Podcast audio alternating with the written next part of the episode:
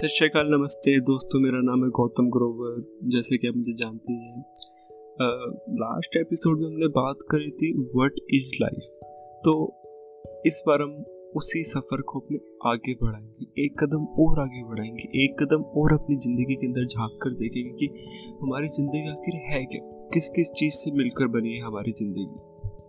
तो चलिए बस शुरू करते हैं। तो आज हम बात करने वाले हैं व्हाट आर प्रॉब्लम्स आखिर दिक्कतें होती क्या हैं ज़िंदगी में?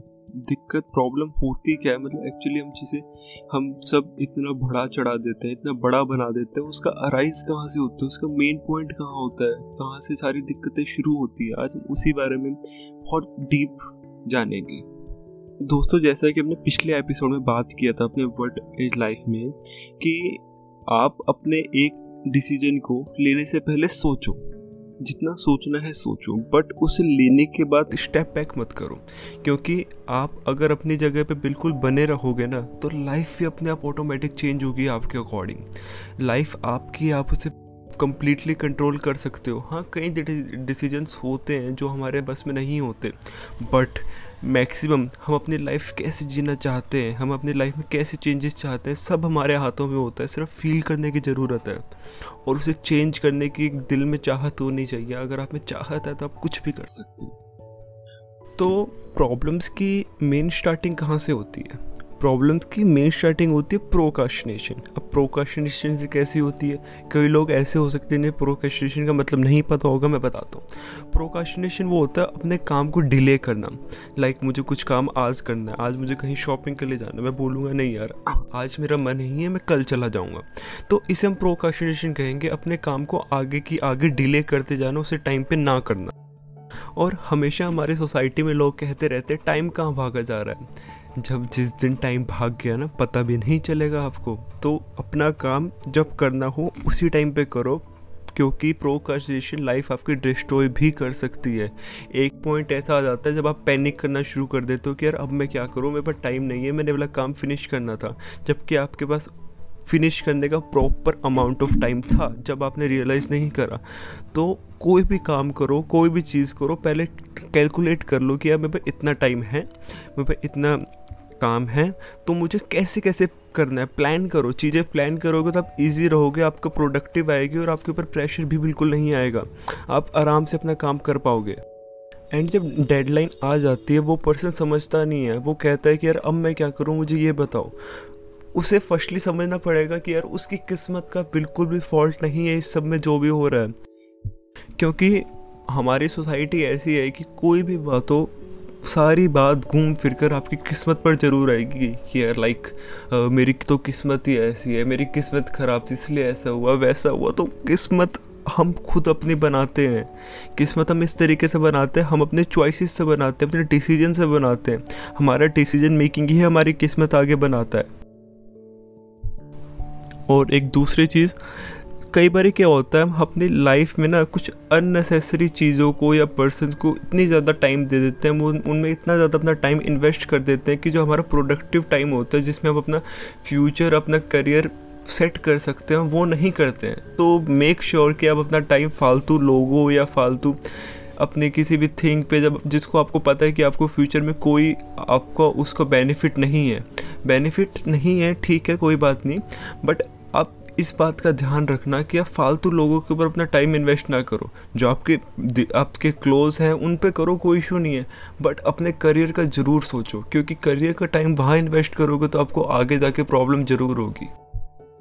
यहाँ पर एक फ़नी फैक्ट भी है, जब कि आपको पता होता है कि जो आप टाइम इन्वेस्ट कर रहे हो वहाँ पे, उसका आपको कोई भी रिटर्न नहीं मिलेगा। हाँ आई अंडरस्टैंड काफ़ी बार फील होता है कि यार आज मेरा मन नहीं काम करने का दैट्स कम्प्लीटली फाइन क्योंकि ब्रेक बेस्ट आउटपुट के लिए बहुत ज़रूरी होते हैं। अगर आप ब्रेक्स ले लेके काम करोगे तो आपका आउटपुट बहुत अच्छा आएगा और आप अपने परफॉर्मेंस बिल्कुल बेस्ट पीक लेवल की दे पाओगे। एंड ना, आपको अपनी प्रायोरिटीज़ चेंज करने की ज़रूरत है। मेक योर सेल्फ फ़र्स्ट अपने खुद को प्राय अपनी प्रायोरिटीज़ पहले बनाओ। मेरा कहने का मतलब ये नहीं है कि सिर्फ़ खुद के ऊपर ही ध्यान दो, सभी से मतलब छोड़ दो, ऐसा वैसा, ये सब फालतू बातें नहीं। माई पॉइंट इज़ कि खुद पर ध्यान देना शुरू करो सेल्फ लव करो सेल्फ लव मतलब मान लो अब कोई पर्सन है लाइक like एग्जांपल के लिए उसे उसे दूसरों की केयर करना पसंद है, उसे दूसरों की हेल्प करना सही है डेट्स कम्प्लीटली फाइन ये ह्यूमैनिटी में नेचर में होना चाहिए। बट वो चीज़, वो बंदा ये रियलाइज़ नहीं कर रहा है कि मैं दूसरों की हेल्प करने के चक्कर में खुद को हार्म कर रहा हूँ, खुद की फीलिंग्स को हर्ट कर रहा हूँ। अगर आप खुद हर्ट होते हो किसी और को हेल्प करने के चक्कर में तो थोड़ा डिस्टेंस बनाओ, खुद को पहले परफेक्ट करो। अगर आप परफेक्ट नहीं होगे तो आप दूसरों की हेल्प कहाँ से करोगे? तो make your self first priorities अपनी चेंज करो। ये बहुत इंपॉर्टेंट चीज़ है लाइफ में, आगे बढ़ने के लिए and for long run life में ना, चीज़ों को बैलेंस करना बहुत ज़रूरी है। फ्रेंड्स एंड फैमिली एक ऐसी चीज़ है जिनके बिना आपकी ज़िंदगी अधूरी है। जब तक वो आपके साथ होंगे, आपको कंप्लीटनेस लगेगी, अपनी लाइफ थोड़ी अच्छी लगेगी। और और हाँ लाइफ में ना, कई बार ऐसे मोड भी आते हैं जब आपको फील होता है कि यार मैं बिल्कुल टूट चुका हूँ। मैं बिल्कुल ब्रोकन हूँ, मैं बिल्कुल टूट चुका हूँ तो तब आप क्या करो? तब कुछ नहीं करना। आपको खुद से समझना होगा कि लाइफ की जर्नी का पार्ट है टूटना। टूटना, खुश होना, हंसना, रोना, ये सब जर्नी का पार्ट है।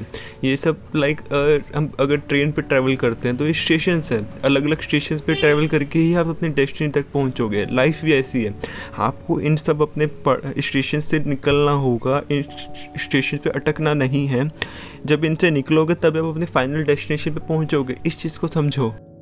हाँ अपनी लाइफ में ना एनालिसिस करो।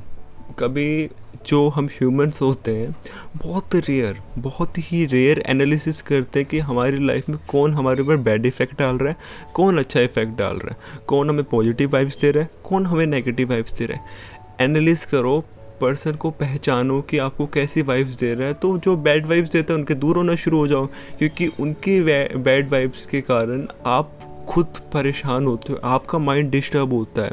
तो जो गुड वाइब्स देते हैं, उनके, उनको भी आप गुड वाइब्स दो, वो भी आपको सपोर्ट करेंगे, आप भी उनको सपोर्ट करोगे। जो नेगेटिव वाइब्स देते हैं, वो उनके कारण आपको हर्ट हो रहा है तो दूर हो जाओ।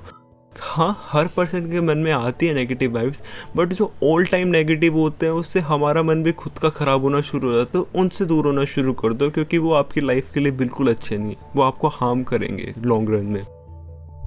हाँ और अगर हम ये सारा डिस्कशन कर रहे हैं तो हम अनएक्सपेक्टेड प्रॉब्लम्स को कैसे भूल सकते हैं?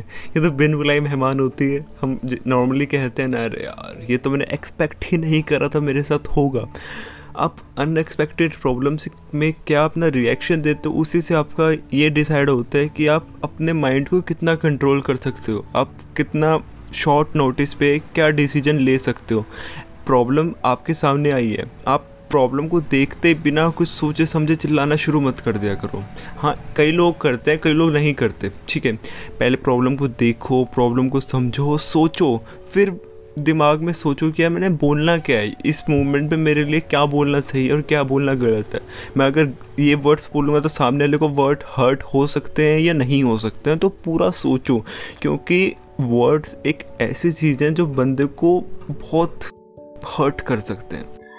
वर्ड्स ही ऐसे हैं जो कि पर्सन को बना भी सकते हैं और पर्सन को डिस्ट्रॉय भी कर सकते हैं। तो please take care of this जो शब्द आप गुस्से में कहते हो, वो काफ़ी कई बार गलत हो जाते हैं, जबकि आप उन वर्ड्स को मीन नहीं करते हो इन रियलिटी अब आप, जब आपको गुस्सा शांत हो जाएगा, तब आप रियलाइज़ करोगे कि यार मैंने कितना गलत बोला। वो सब मैं एक्चुअली में मीन नहीं करता हूँ, पर मैंने गुस्से में बोल दिया। तो ये गलती अक्सर हो जाती है। तो मेरे ऊपर के सारे डिस्कशन से मैं एक चीज़ पे लाइफ अब कंक्लूड करूँगा सारा कि लाइफ ना एक रोलर कोस्टर जैसी है। रोलर कोस्टर आप सभी बैठे होंगे। कभी लाइफ आपकी अप जाएगी, कभी आपकी लाइफ डाउन जाएगी। और लाइफ का अप और डाउन जाना ये आप पे डिपेंड करता है कि आप किस सिचुएशन में कैसे उसको डील करते हो, अपने क्या डिसीज़न देते हो। एवरीथिंग इज़ कनेक्टेड डायरेक्टली और इनडायरेक्टली टू योर डिसीजंस आपका डिसीज़न आपका कल बनेगा, आपका आज बनेगा, आपका परसों बनेगा। सोसाइटी ने ना प्रॉब्लम वर्ड को इतना हाइप किया हुआ है कि इसकी कोई लिमिट नहीं है।